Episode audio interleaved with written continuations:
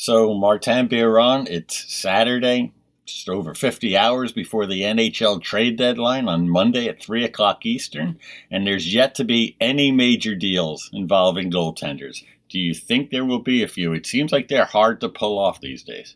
They will be very hard to pull off, and I think there is one domino that needs to fall before all of the other ones fall, and it will be Marc Andre Fleury. I think he's really the best option as a rental for a team that's looking to maybe bolster their goaltending position. Uh, who are those teams? Well, uh, you look at Vegas right now. What's the situation with Robin Lehner? The Edmonton Oilers, I think, are feeling pretty comfortable with Mikko Koskinen, and they've they've played better of late. Mike Smith had a big win Thursday night against the Sabres, but uh, you know, if they can upgrade, maybe they want to do it. The Washington Capitals maybe looking to upgrade. So I think these are like the situations where you're looking at a rental and somebody for a month and a half in a playoff run. So when and if Fleury makes his decision, then we'll see some movement. And then obviously you got the other type of trades that are more the teams that are looking at, oh, I'm gonna, you know, get a layup on next year and uh, where do I want to go? So I don't think those will happen at the trade deadline, but I think uh, some rental situations may. Uh, but it all depends on Marc Andre Fleury. And this is why we brought you on, my friend. This is Islanders Forecheck, presented by Instat Hockey, the Main Street Board Game Cafe in Huntington Village, and by HelloFresh, America's number one meal kit. Our guest is Martin Biron, who played more than 500 NHL games as a goaltender for the Sabres, Flyers, Islanders, and Rangers, and now is an outstanding analyst for the Sabres on MSG Networks, for TSN and RDS, and on the highly entertaining talk show, The Instigators, on WGR. Love The Instigators investigators. You guys, that oh. that whole thing is a. It feels like Buffalo.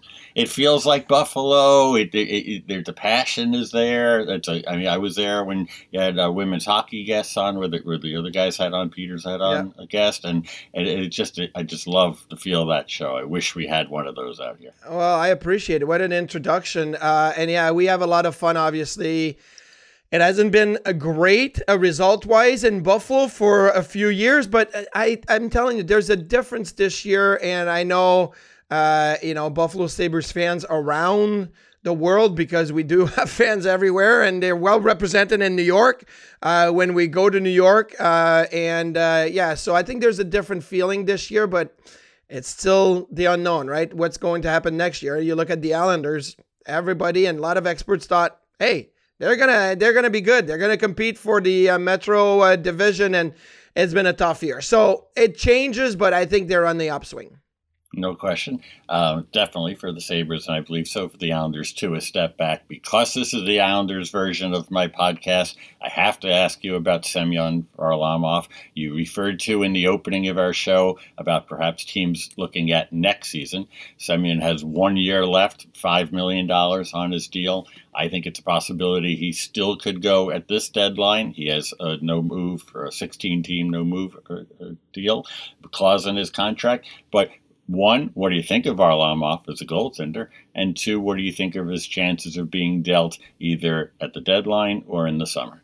So I do like Semyon Varlamov as a goaltender. Obviously, he's uh, you know a little bit older. you know, at 33 years old, that that makes a bit of a difference. But um, I, I think he's had a, a decent season. Now, the Islanders have had a tough seasons, but you look at all the metrics, the uh, analytics, and the regular numbers, right? His save percentage is above league average. Uh, his uh, saves um, above expectations is is better than league average. Now, Sorokin's having a fantastic year. So maybe it's unfair to compare Varlamov with Sorokin because – anytime you're above 920 in save percentage and you're above a half a goal saved above expectation every game, um, you're talking about elite. And I think Sorokin right now is top 10, maybe top 12 goalies in the National Hockey League when you look at these numbers.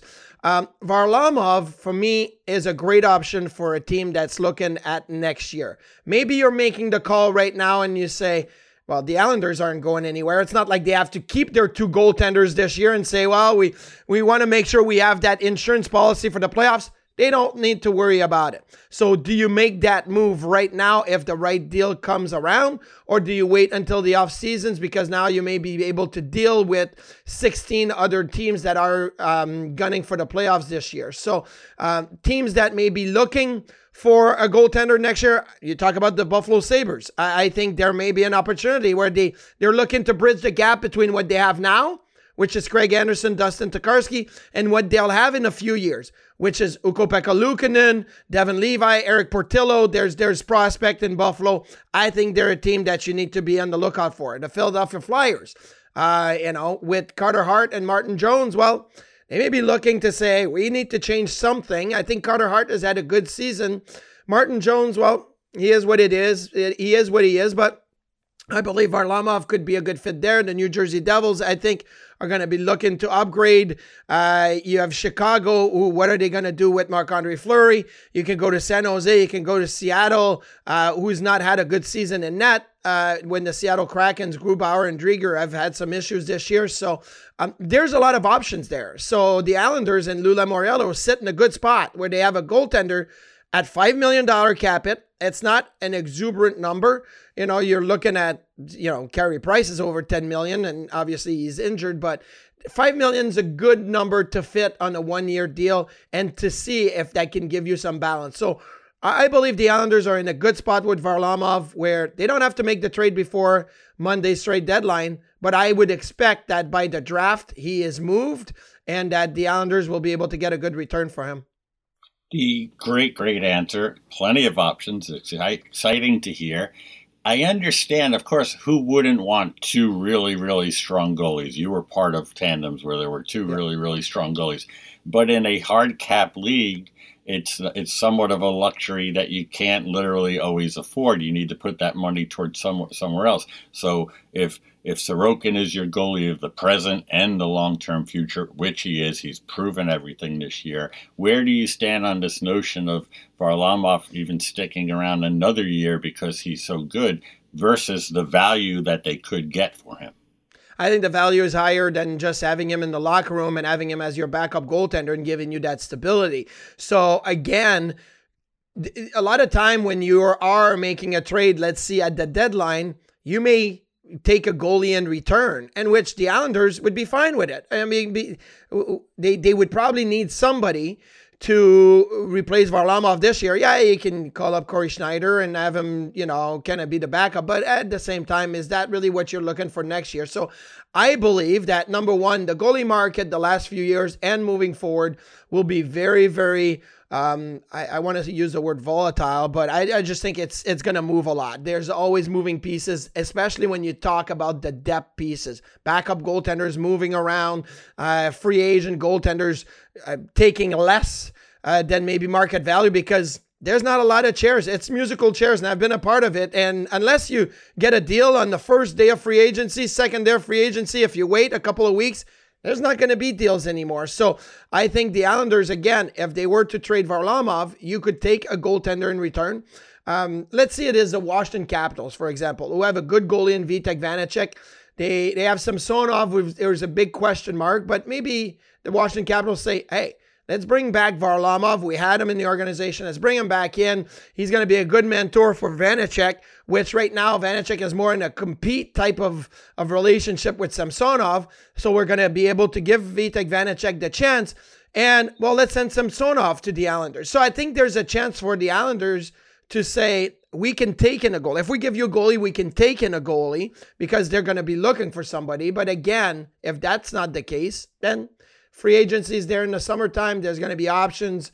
Uh, and and certain goalies uh, you don't even know uh, maybe are are going to be good. There's, I mean, I'm in Buffalo right now. They signed Craig Anderson last summer. I'm like, what are they doing? Right? The guy was barely almost retired, and he's been fantastic this year. And I wouldn't I wouldn't put it past the Sabres or any other team around the league to say, Craig Anderson on a one year deal to be a mentor to a younger goaltender um, yeah, let's do it because he's he's shown that he has leadership and and that he can do that. So there's goalies that you may not even think about that would be options. And the other thing with the Islanders is there's reason to have faith in the people who oversee their goaltending, uh, Mitch Korn and Greco, because you know they got Lehner, uh, you know, and he did great.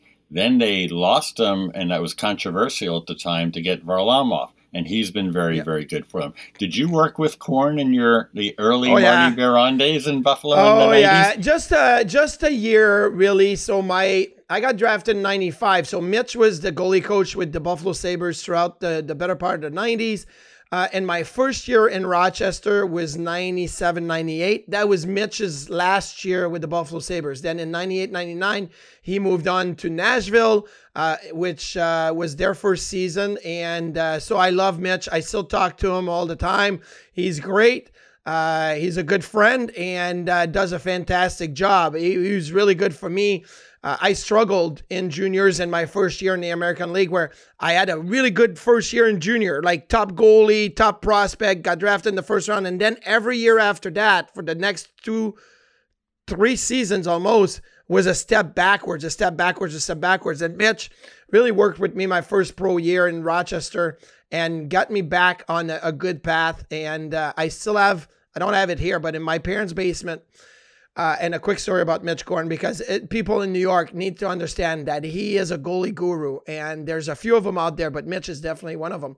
So it's about February, and I get sent down to the East Coast Hockey League when going to the coast was not a good thing. There was the AHL and the IHL. That's where you wanted to be. The coast is was not what it is now. It was not a good a good place to be. So I go to the East Coast, and Mitch comes with me. And that was very surprising. He's got Dominik Hasek to worry about. No, he came down to South Carolina with me. We practiced on Wednesday, Thursday, and Friday I played, played well. Saturday I played, played well. And then after the game Saturday night, I got a call from the Rochester Americans. Mike Bales, who was an Ardor goalie in Rochester, had hurt his knee. I needed to be back to, uh, to Rochester for Sunday to play. So Mitch was also my travel agent. So he booked flights in the morning for me. We had a flight from South Carolina to Charlotte to Philly to Rochester. It was like one of those three flight to to layover. Got to Rochester, played against Kentucky that afternoon, won two to one.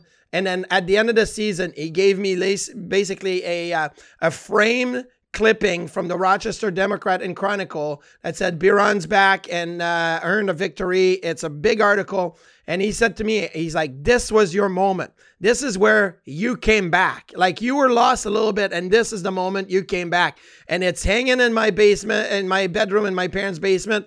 And uh, it was, it was the moment. So that's that's how important Mitch is uh, to goalie development and how important it was to me and how great of a job he's done with, as you pointed out, Robin Lehner and Varlamov and Sorokin. And, and you look at what he did with the, the Washington Capitals before, where Samsonov was a top prospect when Mitch was there, and the work that he did with Braden Holtby and uh, winning the cup over there. And then before that with Nashville. So absolutely a goalie guru, and uh, he's great. I don't know if Mitch has an agent, but uh, if you do, Mitch, uh, you, you might want to send this clip from Marty Marty over. And it's true, everywhere he's gone, he's had the magic touch. So, I mean, it's a beautiful story. Nothing gets to me more than uh, examples of, of class, and, and that's just yeah. great to hear about Mitch, who I don't know. Uh, but I will ask you just one other thing. Maybe there's some magic that can't be shared, but could you put your finger on besides those touches, like he did with you, uh, what it is that he does well?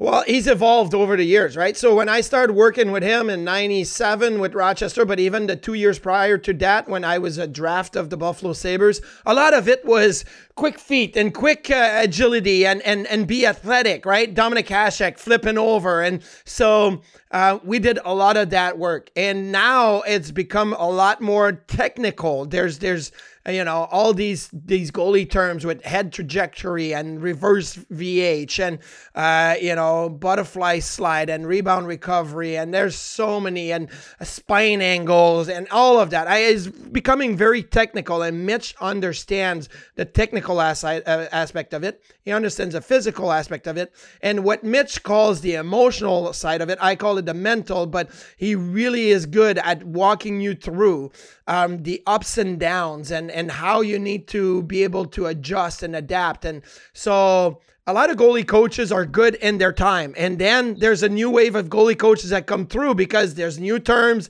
new techniques. They're good with the young uh, goalies, and then the older guys kind of move aside. Mitch, very much like Benny Allaire in New York with the uh, uh, the New York Rangers, which I loved and I had. These guys are two of the best. Why? Because they've been able to adjust and adapt. So what you're teaching in 2022 is not the same thing that you were teaching in 2012. Definitely not the same thing you were teaching in 2002 and 1992. And and uh, he's he's he's one of the best, a great communicator, uh, and and a great supporter. When when goalie coach's position was really to you know support the goaltender and tap you in the back and tell you you're doing great. Uh, Mitch has never lost that. He, has got that on top of all the other aspect of, of what a good goalie coach or a good um, goalie uh, director would be. Um, so he's he's something special. That's perfectly uh, framed, Marty. Thank you. Your networks are extremely lucky to have you. I'm keeping you from family and also from work, but it oh, begs, I got a few more minutes. It, you're, it, you're, totally fine. well, it begs one last question, and perhaps this is an opportunity for a tribute to your wife and your family. But you were dealt either right at the deadline or a little bit before from Buffalo. It was good for your career because then you played more and you were fantastic uh, for Philadelphia and for the rest of your career. But I was wondering about what you remember about that day being told. Obviously, you didn't hear about it from Twitter because it wasn't around yet. No. Um, but also the impact that it had on your family. All right, granted, you didn't have to move across the country, but can you put that all in perspective for us? So it's a funny story because it is trade deadline 2007. So it's the second year after the 0405 lockout. And I am actually in Toronto with the Buffalo Sabres. We're about to play the Toronto Maple Leafs that night, the center of Trade Center, right? It's right there in Toronto. So I'm the backup to Ryan Miller. And I walk into the, the, the, locker room in Toronto in the morning of, and I turn all the TV to TSN, right? It's the big trade center. Let's see what happens. So, TV in the locker room, TV in the change room, TV in the trainer's room. I got them all on TSN. We're sitting, we're getting ready to go on the ice for the morning skate. All of a sudden, Lindy Ruff walks in, says, Marty, my office. And I'm thinking, I'm in trouble. I'm in trouble because I'm we're not focusing on the game. We're basically just focusing on what's happening around the, the league. And it's my fault because I turned all the TVs on. So I walked into Lindy Ruff's office and he says, uh, sit down. I'm like, okay. I'm thinking I'm going to get yelled at. And he says, uh, so Marty, um, let's have a conversation. Do you do you want to be moved? Do you want to be traded? I'm like, Lindy, I out of my control. I don't listen. I'm having a great time here. My contract's expiring at the end of the year. I'm going to be a UFA this summer. So, yeah, I'll most likely want to go somewhere else this summer because I, I still believe I can be a number one goaltender in this in, in this league, and I want to. And Ryan Miller is a stud. So, um, do I want to be traded? I, it's out of my control. But will I move on to something else next year? Absolutely. And and I can be honest with you about that. But do you want to be traded now? And I'm like, Lindy, I'm not giving you the satisfaction of telling you, yes, I want to or no. I love this team. We're leading the league. They ended up winning the President's Trophy that year. So, and I'm like, we're to have a great chance in the playoffs and great team. So I, I'm, I'm good either way. And he said, okay, well, sounds like you want to be traded. And I'm laughing and he's playing games with me. And, he goes, No, I'm just kidding, but you are. You're getting traded. So I want you to go shower, get back to hotel. And I'm like, Okay, well, where am I getting traded? He goes, We don't know yet. You're just, uh, it's going to happen in the next little bit here. So I ended up going back to hotel. I didn't find out it was Philadelphia for about an hour. And they got a car service for me to come pick me up at the hotel in Toronto and drive me to, to Buffalo. It's an hour, 45 minutes, two hours down the road. So I went home uh, I found out in the car service it was Philadelphia, and then uh, I was excited because Don Luce, who I know really well, former Buffalo Sabres, worked for the Sabres, director of player development and and player personnel the years that I was here, was now working for the Flyers. So I knew that I had somebody I know in the organization, and. Uh, and I went to Philly, and we were terrible in Philly that year. We finished 30th in the league, uh, you know, and that was there was a lot of big changes. But that was the upcoming of Mike Richard, Jeff Carter, uh, Scotty Upshall got traded there that year. Kimmo Timonen, Scott Hartnell, Danny Briere got there in the summer. So there was a you know, it's kind of like the Islanders this year. You have the bones, but you just got to keep going. And then the next year, I got a, you know, my first chance in the playoffs with the Flyers went to the conference finals, and it was it was great. But uh, um, yeah, it was it was kind of weird because I had young children. I had two at the time, and then my first year in Philadelphia, number three came along. Then my first year with the New York Islanders, number four came along. So it does put a lot of stress on your family when you're used to one spot. I had been in Buffalo seven years and Rochester two prior to that. So uh, to move around and to find houses and you know new everything, new schools, new doctors, new everything is is is somewhat difficult. Uh, but uh, we um, we did it. We enjoyed Philly. Uh, in New York with the Islanders, the family stayed in Buffalo because I was only in a one year deal. So that was difficult. And I understand that for some players this year, it's been difficult because they're not with their families or, you know, with COVID, it's been a lot, di- a lot different. Uh, so hopefully get back to normal because for teams like the Islanders to be able to acquire players and and be able to support them and their families, uh, you need to get back to normal. So hopefully we do. Uh, but that was my trade deadline story. I tell everybody it was it was a great day for me. Uh, it was a weird one. I even had Danny Briere, my roommate, uh, answering the phone at the hotel, and uh, you know, kind of basically be my secretary. So, so yeah, it was it was a lot of fun the uh the, the fact I, mean, I don't know how many guys at least had a one hour heads up to go back and shower before finding out his destination. That's amazing. Well it's kind of like the guys being held out of games now right? They're like oh well uh, ben Chiarot, you're not going to play. So he knows he's being traded but maybe it's days. Claude giroux you're not going to play on friday night. You know you're getting traded but it may be days. So at least it wasn't days but uh, yeah i got to wait a little a little longer than usual revolving uh, as a as a, a person by himself on the island without his family, and I do remember that. But a, a, quick snapshot of your year on the island, either what you liked about it. I know it was it was you and Roloson, Ricky, but um, yeah. you know your, your time on the island, where you hung out, any any any good takeaways from the year lots of good takeaways. It was a tough year. I'll be honest with you. It was one of my most difficult year personally because of the family situation uh, and uh, professionally on the ice. I did not perform well and our team struggled and there was three goalies. I was healthy scratch. I'd never been healthy scratch in my career. And when Ricky came back right around Christmas time, uh, I was the odd man out. Rolly was playing pretty well. Uh, you know, I thought I was going to get traded at the deadline, or Roloson thought he was getting traded at the deadline. Nothing happened. It was difficult. Here's the great takeaway from my year with the New York Islanders the young guys, that core guys, the fun guys that we had on that team. You know, that it is from Mark Streit and Doug Weight and Brendan Witt and Jon Sim and Richard Park. And there was there was so many good guys that I loved as a team. And then you had the young, the Kyle Okposo, the Matt Moulson, the John Tavares, Josh Bailey. Uh, there was so many. They, there was you could tell that this team, like it was one of the tightest team like uh, you know uh, togetherness you could use or, or chemistry that I've been on. Uh, although we were not good, we were terrible, but it was such a fun team. I remember going to Kyle apartment a few nights and we were playing cards and you know watching movies and and everybody was there. There'd be twelve guys there with their girlfriends and whatever whoever was in town and we had a lot of fun. Bruno Gervais was there. Oh my God, Bruno was fantastic. I love Bruno. I still talk to him really often. Uh, but we had a a really really fun young team. We just were bad, and we had a ping pong table in the middle of the locker room. And let me tell you, those ping pong tournaments and uh, even getting ready for practice, maybe that's why we were terrible because guys were more worried about the ping pong tournament than uh, actual practice. But I used to be in my goalie gear and and playing my, my ping pong match. And then, oh, I got to go grab my stuff and get on the ice. So, uh, yeah, we had, it was a good, fun year. It just was a very, very demanding and tough uh, year emotionally with uh, with not playing well and not being with the family. It was character building, right? Um, uh, yeah, absolutely. A lot of character building.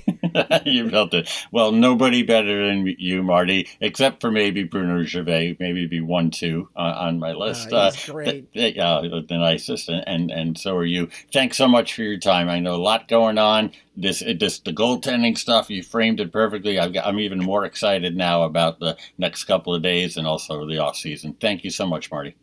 No, thanks for having me. Uh, hi to all Islanders fans, and hopefully I get to make it back to uh, Long Island soon. And you know, I still get I get the email as a Long Island, uh, well, Long Island, New York Islanders uh, alumni. So hopefully I can make it back to a few events over the summer or over the next year. That'd be great. You got to see the new barn too. Really nice. Oh yes, I do. I hear it's spectacular. It's really. So I'm looking forward to it come a long way from the locker room with the ping pong table on in it. Let's put it that way. Thanks, Marty. Have a great day, great weekend. Have a good one. Thanks again to Marty Biron, who was just fantastic. Gave us so much to talk about and to think about regarding Varlamov and the Capitals and about a dozen other teams. Uh, and his thoughts on Mitch Korn gave us some insight that I had not heard before. So thanks to Marty. We'll be right back to talk about uh, the Islanders' current, the trade rumors, things that may happen, and a lot of things that won't happen. Main Street Board Game Cafe is in Huntington Village on Long Island's North Shore. Games for sale and games for play, food and drink, beer and wine, fun and friends. Bring the magic of phones down, eyes up, eyes up, tabletop board games to your family.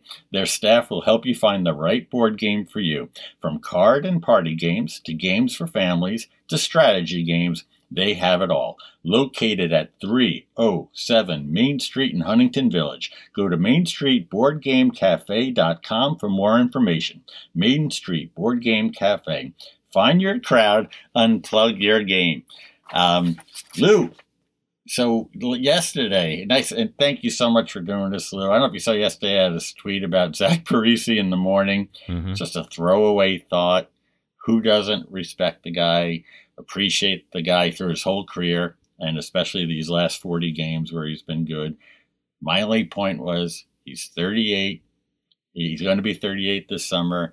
And I don't know if this team, which does not have depth on the farm in juniors, draft picks, uh, that, like, I don't know if the prevailing narrative of this Islanders trade deadline should be keeping Zach Parise. Doesn't mean they can't do parallel paths. There's other stories, Varlamov being a big one, Scott Mayfield, Cal Clutterbuck, Bailey. But, um, you know, I was wondering what your thoughts on it because the fans, I thought they were fairly loud and clear about he should stay.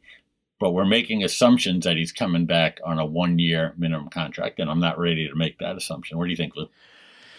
You know, it's tough because you never know the mind of Lou Lamoriello how he thinks. Obviously, he's very fond of Zach. He drafted him, brought him to the New Jersey Devils, gave him some pretty good money over the years. Then Zach wanted to go home and play for his hometown team, the the Minnesota Wild. Um, I think he's a valuable piece. Um, I don't think he's going to put up, you know, early to mid career Zach Parise numbers, but there is something to be said about the level of calmness, the level of play, the level of captain material that he is. He may not wear the C. He may not even want to be that guy in the locker room, but I just think there's a certain outlook that Zach Parise has on the game that translates to guys in the locker room could also go to Anders Lee, who is the captain, but also can go to Zach and he can calm things down. He could be that rah rah guy, or he could be the guy who says nothing and just leads by example. Um, that's a long-winded uh, answer to say I think he's not going anywhere. I don't think he's on the table. I think Lou is a loyal guy, and I think he's going to make he's going to let Zach plan out his future. I think he's yeah. going to let Zach say I want to come back, or Lou, if there's a team that wants me and can help this team with draft picks or an NHL ready player or a young prospect who's kind of you know, we don't know his deal yet. Is he going to be a good time, a, a good prospect, or is he going to be just a middle of the road guy? But I think Zach is going to be the one who ultimately determines what his Islanders' destiny is. I agree with you, Lou. By the end of the night, after it was really an interestingly engaged tweet in that it was a conversation that continued all day yesterday. Shocking when you uh, actually have those on Twitter, where you can actually have a conversation yeah, with a, different opinions yeah. and nobody's screaming and cursing and yelling at you. I mean, I got some. This is a bad take, Bada, or this makes no sense. Really, does it? I mean, you know, know, that that I disagree with. Everybody else making their point about his value to the team, I appreciate. Uh, it's it's a fair take for everybody to have because he's 38 because they are 21 points out of a playoff spot as we're recording this or so. Um, and Zach has, in the last seven seasons, Zach Parise's teams, no through not his fault, let me be clear, had three seasons, didn't make the playoffs, four seasons, lost in the first round. He's not uh, been in a team that's close to contention. So if there's an opportunity there for a team that is a contender that sees how great, legitimately impressively great play over these last couple of months as a third line player or so, that he, they think Zach Parise could help them and Lou Lamoriello can get value as Martin Biron mentioned, Varlamov being there the rest of this season doesn't really do anything for the Islanders. He's not going to make them make the playoffs. He's not going to help them make the so so yes, could you get value for Zach Parise? You absolutely can.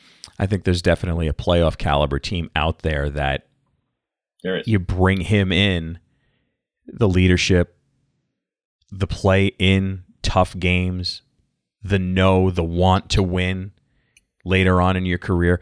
I think this would be a good move for any team that's looking to add depth and a quality player. You may not get, not may, you're not going to get the goal and assist production, but what you're going to get is a guy who fights and grinds every night. And, you know, if things were going better for the Islanders and they were sitting in a playoff position eh, or on the verge of breaking into the playoffs, you know, two or three points out of that final wild card spot, then Zach Parise is a guy that's not even a question. You keep him for that run because, like I said, the goal production may not be there, but I'd bet dollars to donuts that Zach Parise is going to have a big assist or a big goal in a game that propels the Islanders to closer, moving closer to the wild card or a playoff spot. Well, well put. You, you wouldn't even be thinking even about, think about it, it, but they're but they're not. And and my thing is, you have to be. I, and again, I suspect they are, and the offers will come in, and Lou will say to Zach, you know, what do you think? And he will get what his wish is. And maybe one of those teams, we've already gone longer than I planned on, but that's the fun of hockey, right? Mm-hmm. It's also the fun of the trade deadline. Maybe one of those teams, and I don't know who that is, right? But there's a personal connection, family connection. It's an easier place to move. Maybe one of those teams, Zach says, you know what? That I can see doing. And then, you know what? I'll talk to you guys in June or July right? About whether it's coming back or going. And I get it. Once guys leave, they tend to then not come back.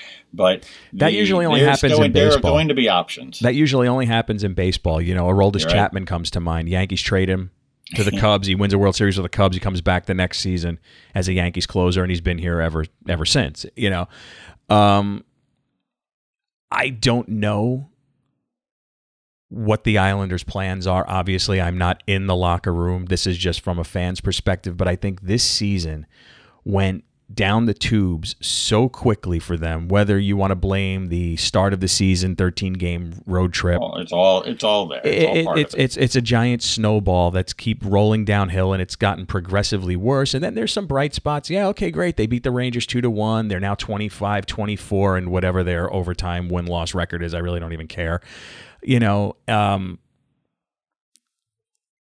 there's been some good moments. There's been some, oh my God, I can't believe this is happening again moments where there's winless streaks and then a little mini streak and then there's good streaks and bad streaks. But that's the, that's what happens in a season. But I think the Islanders are probably, as far as front office talks go, I if, if, if I'm Lou, not this Lou, but the other Lou, I, I hit pause on everything you really have to wow me with some sort of trade or some sort of tactic that's going to better the team down the road. Not saying that you sit and hold and you stand pat throughout free agency. Free agency is when everything opens up for me. If I'm an if I'm if I'm Lou Lamoriello. all right, we'll take a listen to some trades. All right, you know, if we could get something for Varlamov, great. You know, I thought that was very interesting that uh, that Marty was talking about a goalie for a goalie. So, I mean, listen, if if Samsonov is as good as people think he's going to be, I have no problem having two Russian goaltenders who would probably benefit from each other. And I understand Varlamov is Russian as well, but you're bringing Yeah, in, no, but ano- it's a it's a you know, younger asset. yeah, it's bringing in another asset. It's it's comfort for Sorokin. It's comfort for Samsonov. They're both NHL ready. They're both now in the NHL long enough that it's not like they have to worry about oh they're very young they're very young no they've they've gone through it they know what it is they've learned from you know Sorokin's learned from Varlamov and I think this could be another tandem but this is all you know ifs and buts so it's really not that Yeah. big of a you know trade rumor but I, I, if I'm the Islanders I stand pat and I just say, listen, you ha- you're going to have to wow me with something because in free agency is where they really need to go make their splash. We all know what they need. They need scoring, consistent scoring. They need somebody for Barzal to set up, and they have to find that guy. They have to find that guy to ride shotgun. All those guys that rode shotgun with Tavares, and I love Matt Moulson, and Brad Boyes was a, ho- a solid hockey player. They're not the names that were needed to ride shotgun with John Tavares. You have and they Matty- need the. Go ahead. Go ahead. I was just gonna say you have Matt Barzal, one of the up and coming young. He's not even up and coming anymore. He is a young star in the NHL. You need to put someone on his wing that's going to get 35 to 40 goals a year. Hands down, no questions asked. This is what we know. This guy on Barzal's wing is going to score 35 to 40, and it's it's like Ziggy Palffy. Go back to the Ziggy years. He had Travis Green setting him up, and Travis was a solid center. Ziggy, 40 every year, 40 every year. He was one of a couple of players. You would never think it. That Zygmunt Palffy, three years in a row, 40 goals. LeClair, Selanne, and I think Ziggy were the only three to do that. Three straight Well, years. let's keep in, in mind. Let's keep in mind, my friend, that we're going to also do this on Monday, right at the trade deadline. So we want to save some of our Oh. I'm fired up. because I know there's I know there's another position. Yes, the puck moving uh, defender, Mhm. and we'll we'll come back to that, and we'll certainly be on that on Monday when we see where things stand. I did just want to go through the checklist of players who might be available very very briefly. Also, big credit to Kevin Kurz, whose coverage in the Athletic on the Islanders has been outstanding. Has another story out this weekend about moves that could be made, or but for the most part, the paint the picture that he paints, Lou, is that this is going to be, in all likelihood, a very boring trade deadline. And that jives with what you said, right? And I tweeted after the Ranger game that Lou is in a good position and that with the team playing better and giving reason to believe for next season that he, he can sit there and take offers and see if he's blown away. So I get that. But I just quickly, I want to go through the list. Mhm. I want to be really clear on Zdeno Chara here. We, you know, we could be honest about Zdeno. He's been a great player. He's an all-time classic human being. He has not played well this season. He's not going to be the reason why he's not going to be traded is not out of loyalty. There aren't there just aren't teams where Z cracks easily cracks the top six of a contending team. And you're not going I said this before with Pat Boyle, you're not going to add Zdeno Chara to your lineup and then have to scratch this legend, this Yeah. first ballot Hall of Famer. So he's not going anywhere. And Andy Greene, who's been better, and I could see there being interest, he's probably at the point of his life where he's not looking to move. But like Parise, if there's a team of interest, Lou is going to put it in Andy's uh, position to make a decision, but there's not there's not going to be you know much value there. But if Andy Greene can be moved to a good place, you know, good for him. What are you going to say, Lou? I was just going to say there's two points. One, Zach Parise and Andy Greene, the only way they get moved is if it's Tampa Bay or a team that has a chance to win the cup. To give Zach a chance to win the cup and to give Andy a chance to win the cup. And I agree with you wholeheartedly about Chara. I love Zdeno Chara. Loved him from his first day as an Islander to now. Always have, always will. One of the biggest trades that really angered me was losing him. I understand it brought in Yashin. I understand Yashin put that team on the trajectory to get into the playoffs again, and it was something that the franchise needed. They needed an Alexei Yashin type to rekindle the fire of this organization. And you would, which is kind of funny because I don't think Yashin said like five words when he was on the Islanders. He was very mm-hmm. quiet. But, you know, losing Zdeno Chara in that trade, it hurt. It stunk. You know, younger me would I, was can, I can't go down that right, right, was right, right, right. But but what I would say is the last thing you want.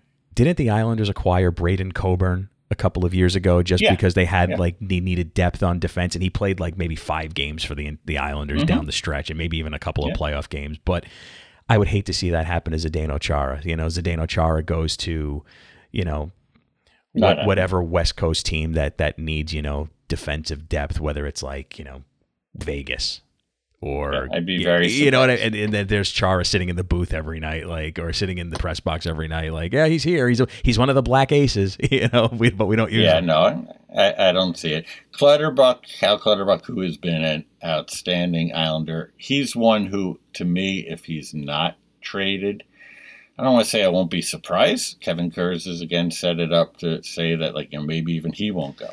I feel like that's asset management failure if you Mhm. don't get anything for him. He's somebody who I do know for sure there's interest in, and a uh, more than a few teams are interested in him. And and I, I get you know, no, it's not a sixth round pick. It's a third. Could even be a second. Could be you know a bigger deal than that. Um, but I I could see Clutterbuck going, and he should. Uh, he should be dealt, and then they'll welcome him back with a video. Scott Mayfield most likely stays unless there's a hockey trade, or maybe that's one for uh, the offseason. The fans have made the point that if you trade Mayfield, who's on a great contract, that's why he's highly coveted. But if you trade him, then he's another D that you have to replace. And then we'll come back. Uh, I'll get your thoughts on, on the guys I've mentioned before, and then we'll talk about Bailey and Beauvillier and the more hockey type trades. What do you got, Lou? you know Mayfield.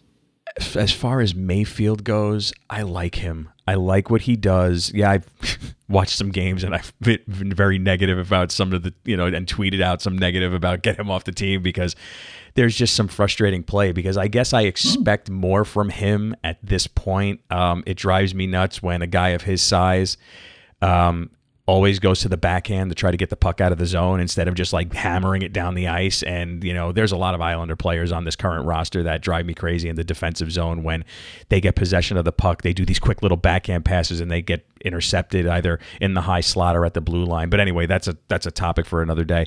Um, and Mayfield Mayfield is unrestricted. He's unrestricted. next season. yeah, so I so, and I think there's a great chance he knows this too that he's going to make much more money. Not Mhm. not huge money. Oh, I think but so. That that those are deals that he can get from other teams. So yeah, there's a I, pretty good chance Mayfield isn't an Islander after next season, even if he's Yeah. not dealt. I agree. I think he might be. I think he may be, unless Lou extends him. Um, but I think that he might be one of those trade deadline casualties at some point. Not this year, but maybe next year. I think they give him up until the trade deadline next year, see where the team is, see where his play is, and then it's either if they extend him, great, and if they don't, you know he's gone because yes, he's going to make, you know, what we would consider a lot of money um, as a free agent. when it comes to Anthony Beauvillier, the Islanders, that's a decision Oh, it's so management needs to make. Yeah. and the scouts need to make, and Barry Trotz and his coaches need to make. You know, you know what? What here's what I don't understand about Anthony Beauvillier is there's inconsistency, and then there's this wild inconsistency with him. You know, like like some nights Yeah. where he is he is Parise times ten, Yeah. right, in terms of his engine Yeah. and skill in, in, in his the young portion of his prime. Yeah. And then there are nights where it's actually after the game or the morning after. And I think, where was Beauvillier last night? So Yeah. they, they're going to have to figure that out and decide is he one of those guys worth moving for that defender that I know you need? you know my, my buddy steve and i he's he's a huge islander fan as well and we we talk about this constantly you know via text message or phone call or over beers or what have you um bo as good as he is the inconsistency absolutely is definitely there but I think he's hit his ceiling. I think what you see is what you get with Anthony Beauvillier. I don't think he's going to get worse. I don't think he's going to get better. I don't think that Anthony Beauvillier is going to come into camp next year and then, wow, he's so fast. He's scoring goals. Oh my God, he could be a 35 goal scorer. You know, eh, eh, he is what he is, and we love him for it as a fan base. We're very thankful for that game six overtime goal. The only problem is I don't want to see him fall into, and I'm going to go to baseball again. I don't want to see him fall into the Benny Agbayani role. Benny Agbayani hits a big home run for the Mets in the playoffs in 2000, and then Benny Agbayani's a Met back for to the Mets. Right, but I'm just saying eh, because I mean no, I could talk I about it. the I, I, love, I, could talk I could talk meta, about the Yankees, meta comparisons. but you know what I mean. So like it's same thing with Todd Pratt. Todd Pratt was a backup catcher. He hits a big home run in the playoffs in '99 to beat the Diamondbacks, and then he stays a Met probably longer than he should have. I don't want to see the team turn their back on Bo, but if you can get something for Bo, and I mean something of substance. Now we know, look, you're not getting a first round pick for Anthony Beauvillier, even though he was one, but that was years ago. But if you can get a couple of seconds or a couple like a second and a third and maybe an NHL ready prospect or player and the prospect has the upside and you know the scouts say that this guy's going to be something then yeah, I take a chance on it. Love Anthony Beauvillier, but like you said, there are times where he just disappears and you don't even realize he's in the game or was in the in the lineup that night. I think he's hit and his he's ceiling. too good for he's too he's good too for good for to it. happen. Yeah. And and listen, that's the kind of question that, that teams go through all the time, and the Islanders are with him, and, and they're fairly lucky that there aren't too many players like this in that category. Mhm. He was, you know, it's funny when you said he was first round. I forgot he was 28th overall, and I know Yeah. how that all worked out. They moved up and all that, but I was thinking he was early second. Um, Yeah. He, they, they, they. That's exactly it. You hit the nail on the head. What is Anthony Beauvillier, Yeah. and do you move him now Yeah. before it's po- right, by the way, not when I say before it's possibly too late. He's going to have a long career. He'll Sure. probably play a thousand games, uh, and maybe they'll all be with the Islanders. But again, asset is it? You know, do you move him now if there's interest in certain precincts, of course, uh, certain teams, and can you get max value He, for him? he he reminds me of another 18 that that wore the Islander crest. And no, I'm not Which talking one? about Eddie Westfall. Tim Connolly.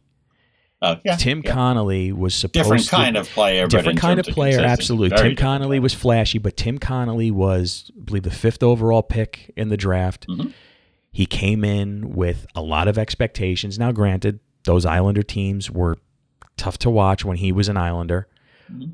But you kept waiting. Like, is this the guy that's going to elevate his game to the next level and become that first line superstar, passing the puck, scoring the puck, doing all the dilly dallies and the you know the dipsy doodles with the the puck on his stick, the way he could do that when he was on, and then he would just go and be a normal guy, you know, every three out of five games, and you know, I just I see that with Bo. I mean, you know, I miss guys like Michael Grabner because you knew what you had in Grabner. You had the speed. You knew he was going to frustrate you shorthanded on breakaways because he couldn't bury them. But I love the Gremlin. He was awesome. But you knew what you had in him. You don't know what you have in Anthony Beauvillier. You really don't because is he a scorer? Is he a penalty killer? Is he a passer? Is he this? Is he that? He comes to play every night, but there's just some times where he just disappears. Uh, no, uh, no question. Uh, really well put. I know I'm going then deep last- into the I'm going deep into the Islanders, uh, former Islander players. and, and, and listen, he he wound up, you know, Connolly and Taylor Pyatt, Pyatt uh, wound up being moved for a good reason for, for Michael. Mm-hmm. Yep. So Connolly, boy, like another sh- shrimp, uh, shrimp, but at a slower pace, and not necessarily in a bad way, but in terms of his vision, Mm-hmm. Yeah. his stick handling. Mhm. Um, it, it was just really, really great to watch, and that you know that all did work out fine because we got Michael Peca in return. And then lastly, the wild card is Josh Bailey. He is the guy who fans, rightfully so, critics, people like me at times, um, can we could focus too much on him because he makes that error that everybody sees. He's in front of the net, yet he passes the puck. He can go a couple of weeks without having a goal, or maybe even a couple of points. On the other hand, there's a reason, Lou, why in the Coliseum press box when I was there, you know, we would have 16, 18, 20 scouts and that, you know, from other teams. And that's because it's their darn job. There's a reason why these people get paid is to identify is it worth you know, does he have the ability that if he's on our team, right? Mm-hmm. And there's about eight teams there who I think could use a Josh Bailey right now. Oh yeah, his playmaking ability. If he's on our team, not on the Islanders, can he make a difference for us? And I believe that this is a process that is happening. If I'm putting money down, do I think Josh Bailey is going to be traded by Monday? I would put just a little money down, and I would say he's not. Okay, so I agree. You know, I'm, I'm hedging my bets a little bit. But that said, there is a chance that a team I don't want to say it will take them off your hands. You're going to want to get something back, but it would clear up some salary space in future years, and it would be a good page turning moment probably for both sides. But I can't rule it out. I think it's a low key good story to watch. And part of me, you tell, you're a good fan if Josh Bailey gets traded before Monday, are you looking for the game that he's playing for his first team the next day? Absolutely, right? like, absolutely. And, and yeah. Josh's a family. I don't, I don't get it. Right? This is sports, right? Yeah. Okay? But I'd be excited to see how he did elsewhere. So if somebody was to ask me, I would say he's worth a look. They have those teams have to figure out the cap and whether that number works or yeah. it's too much for them or what they'd have to give the Islanders back. But like Varlamov, uh, and again, Biron was fantastic on that.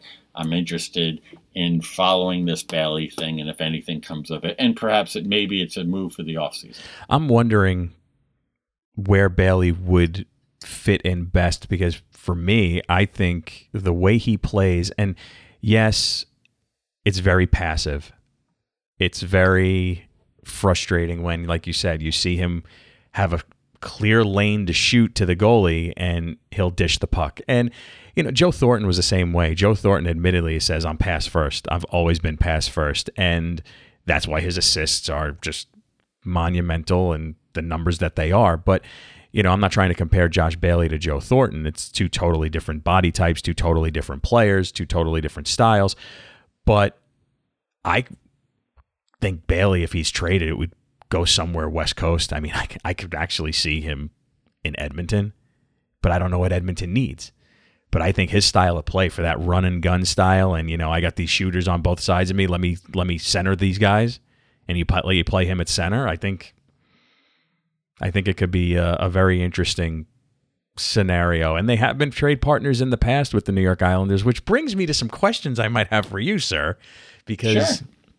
as an Islander fan, and look, I may not be the best Islander fan because, you know, I criticize and maybe I expect that's certain what things. Fans but are supposed that's what we do. do, and that's why we all have different opinions. But I can. But on Josh Bailey, if you notice, you know, we get down on Josh Bailey when on the seasons where they don't make the playoffs. That's true. Like the, and he's not the he's not the reason why they made it. He's not the reason why they don't make it. But there's a trend there, right? Look, we we, we focus on Josh on the down years, especially. I have to say, go ahead. I, I interrupted. No, no, no. Question. It's okay, but I, I have to say this. You know, this will be the last thing I say on Josh Bailey. He he's been a solid Islander. He's been great for the community. He's been he's given everything he has.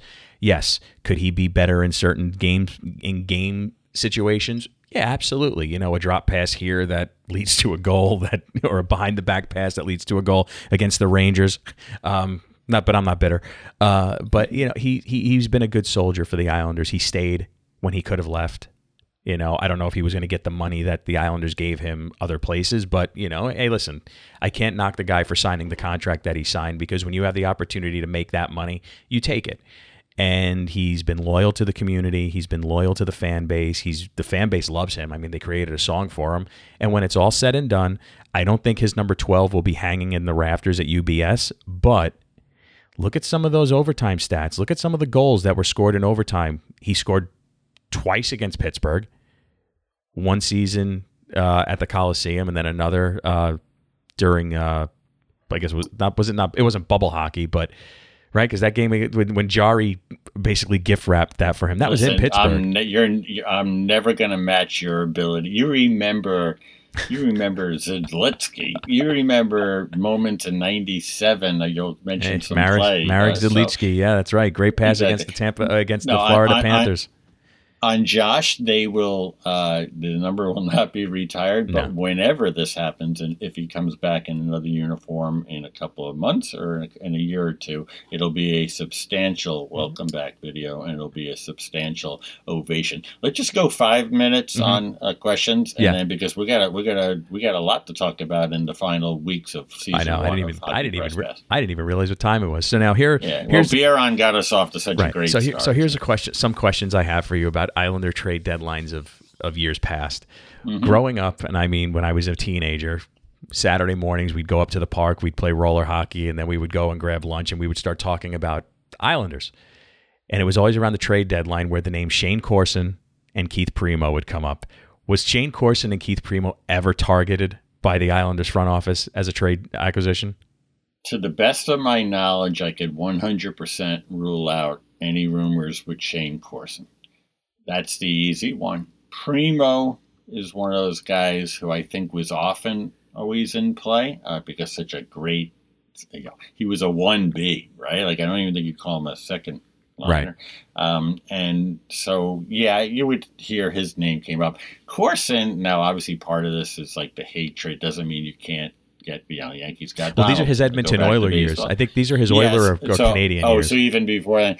Yeah, I before Toronto. um, that doesn't, uh, you know, that doesn't ring a, a bell. I mean, obviously, when it came to you know, Mike and I were extremely close, and he would, you know, say what you know when I should be ready, uh, or you know, don't don't make any plans this weekend uh, because Yeah. uh, there could be activity, and would say the names. Garth was actually really really good too for the, the couple of years we were together, but um, and Don Maloney uh, before me, or there were there were other staffers, uh, layers between us. So, but no, I never of course. And Primeau was one of those guys who, you know, just like Roenick, your buddy Roenick, you know, there's a summer there, and that's a story for another day. I know. Well, But, J, um, Jr. told me that story. Jr. Yeah, told me that we'll- story. We'll so do that on our wrap up. I might have to get Jr. I might have to get Yeah. Jr. on here to tell that story.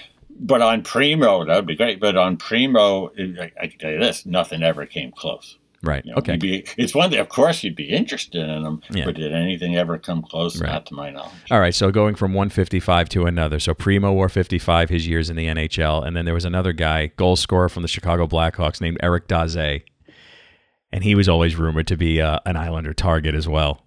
Was he? Yeah, yeah, he, he was. And you know what? I you know there probably was a time or two that he came close.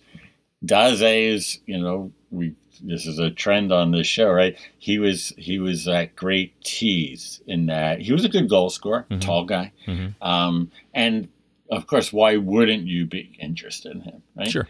But boy, we were so, you know, prior to, you got to remember that. I understand we made the, under Charles Wang, who finally just decided after that one brutal year that we're going to change everything and it's Yashin and Peca and Aucoin and Osgood and all that. Yeah. But other than that, before Malkin and, and Ledecky came around, you know, finances were always in consideration. Finances drove every move. I get it. Yeah. Mike made bad trades, epically uh, bad trades at times, but I always thought he part, overpaid. were- I don't. I don't think he made. ba- I don't want to say he didn't make bad trades. Well, he- he- he- yeah. yeah, he made he made He- some bad trades, but I. I always felt he overpaid. I mean, you know, Mm-hmm. the the Todd Bertuzzi, Bryan McCabe trade.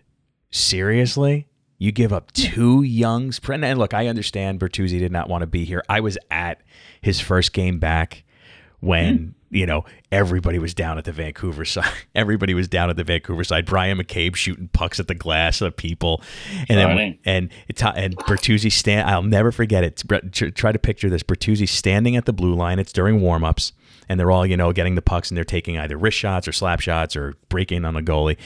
Bertuzzi's standing there. He's bent over. He's got his stick across his knees, and the crowd just goes after him and starts. And he take he stands up and he takes his his sweater grabs the Vancouver Canucks crest, brings it up to his lips, and he starts kissing it like, I'm here, Yeah, I'm amazing. here, I'm happy to be here. Then he scores that night, and I thought he was going to do a cartwheel on the ice because it was just, oh my God, the ultimate like middle finger to Hey, everybody. I, to know? I love that. He's he's he's playing the heel. He's embracing it, and I don't mind it. The the Right. uh, for what I would say is when it comes I have one more to- trade question for you. You got when it come when it comes to money. whether it's and we'll go down that rabbit hole also, and that's actually a really good story, I think. Uh, but Kirk Muller, the acquisition of Kirk Muller, the acquisition of Trevor Linden, which, by the way, I wish I had. I think I might have posted a picture once. Trevor Linden wrote a stick, uh, uh, signed a stick for my son, which he offered to do uh, when he was born, my first son, Aiden,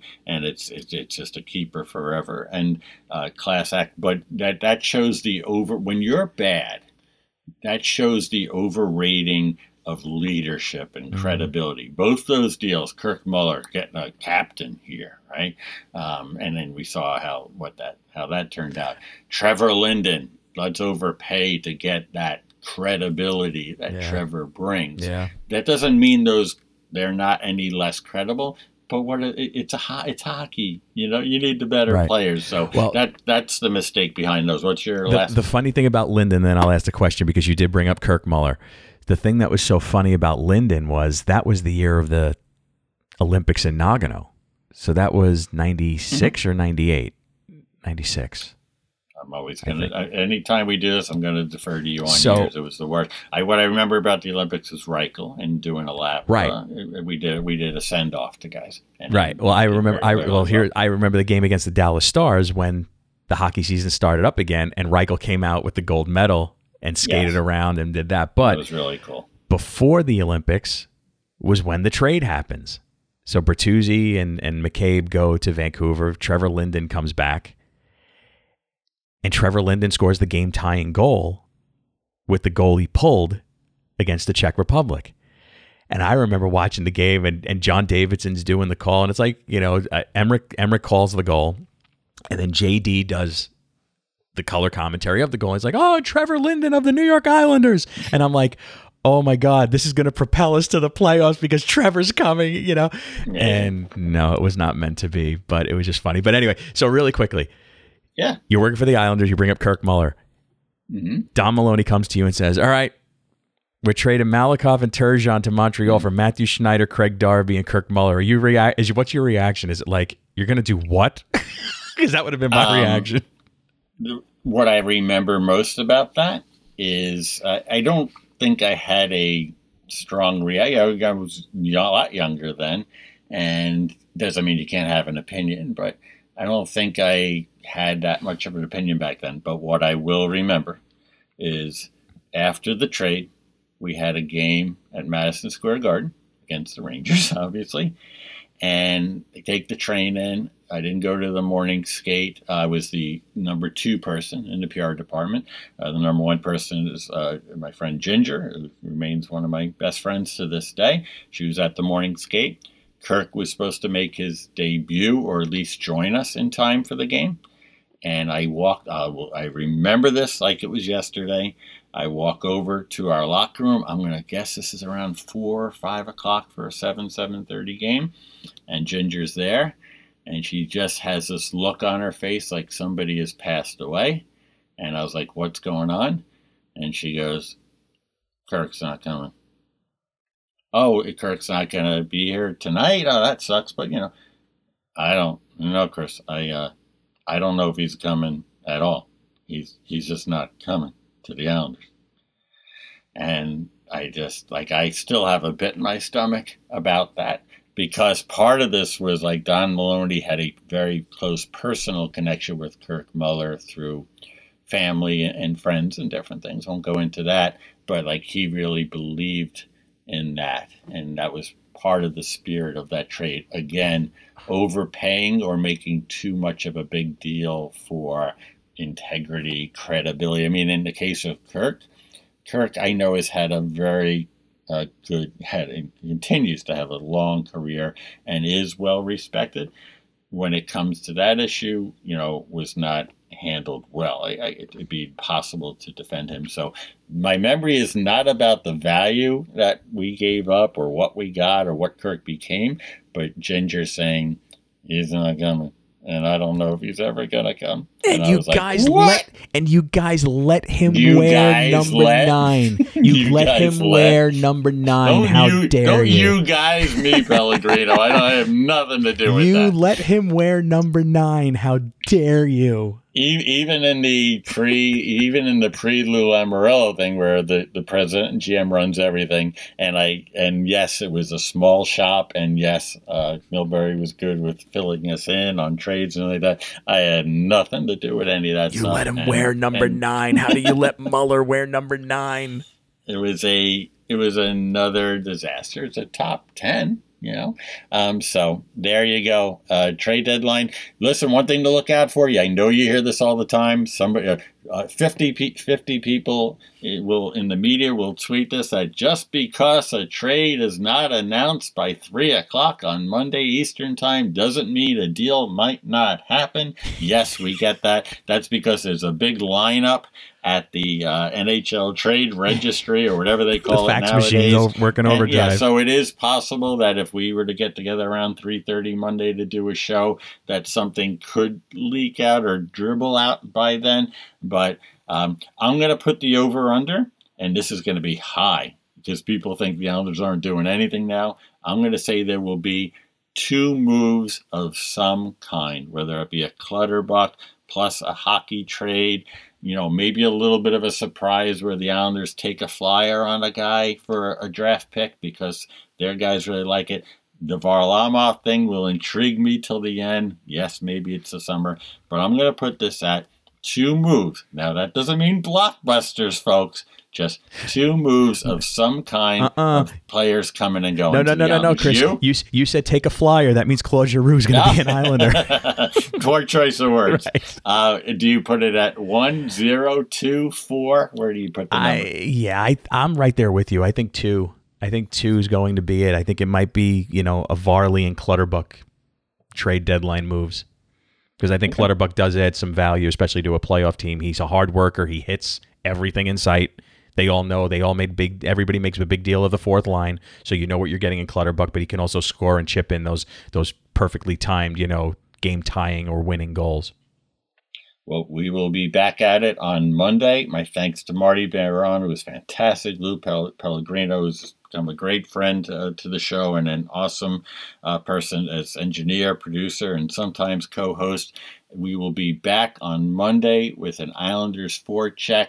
Whether that show will be two and a half minutes or 30 minutes uh, remains to be seen based on the moves that they made. But this was this show here was the 40th episode of Hockey Press Pass slash Islanders forecheck, and I am indebted to everyone who's worked on it, guested on it, and listened to it and supported it. Cannot thank you so much. I cannot thank you enough. We will see you on Monday afternoon.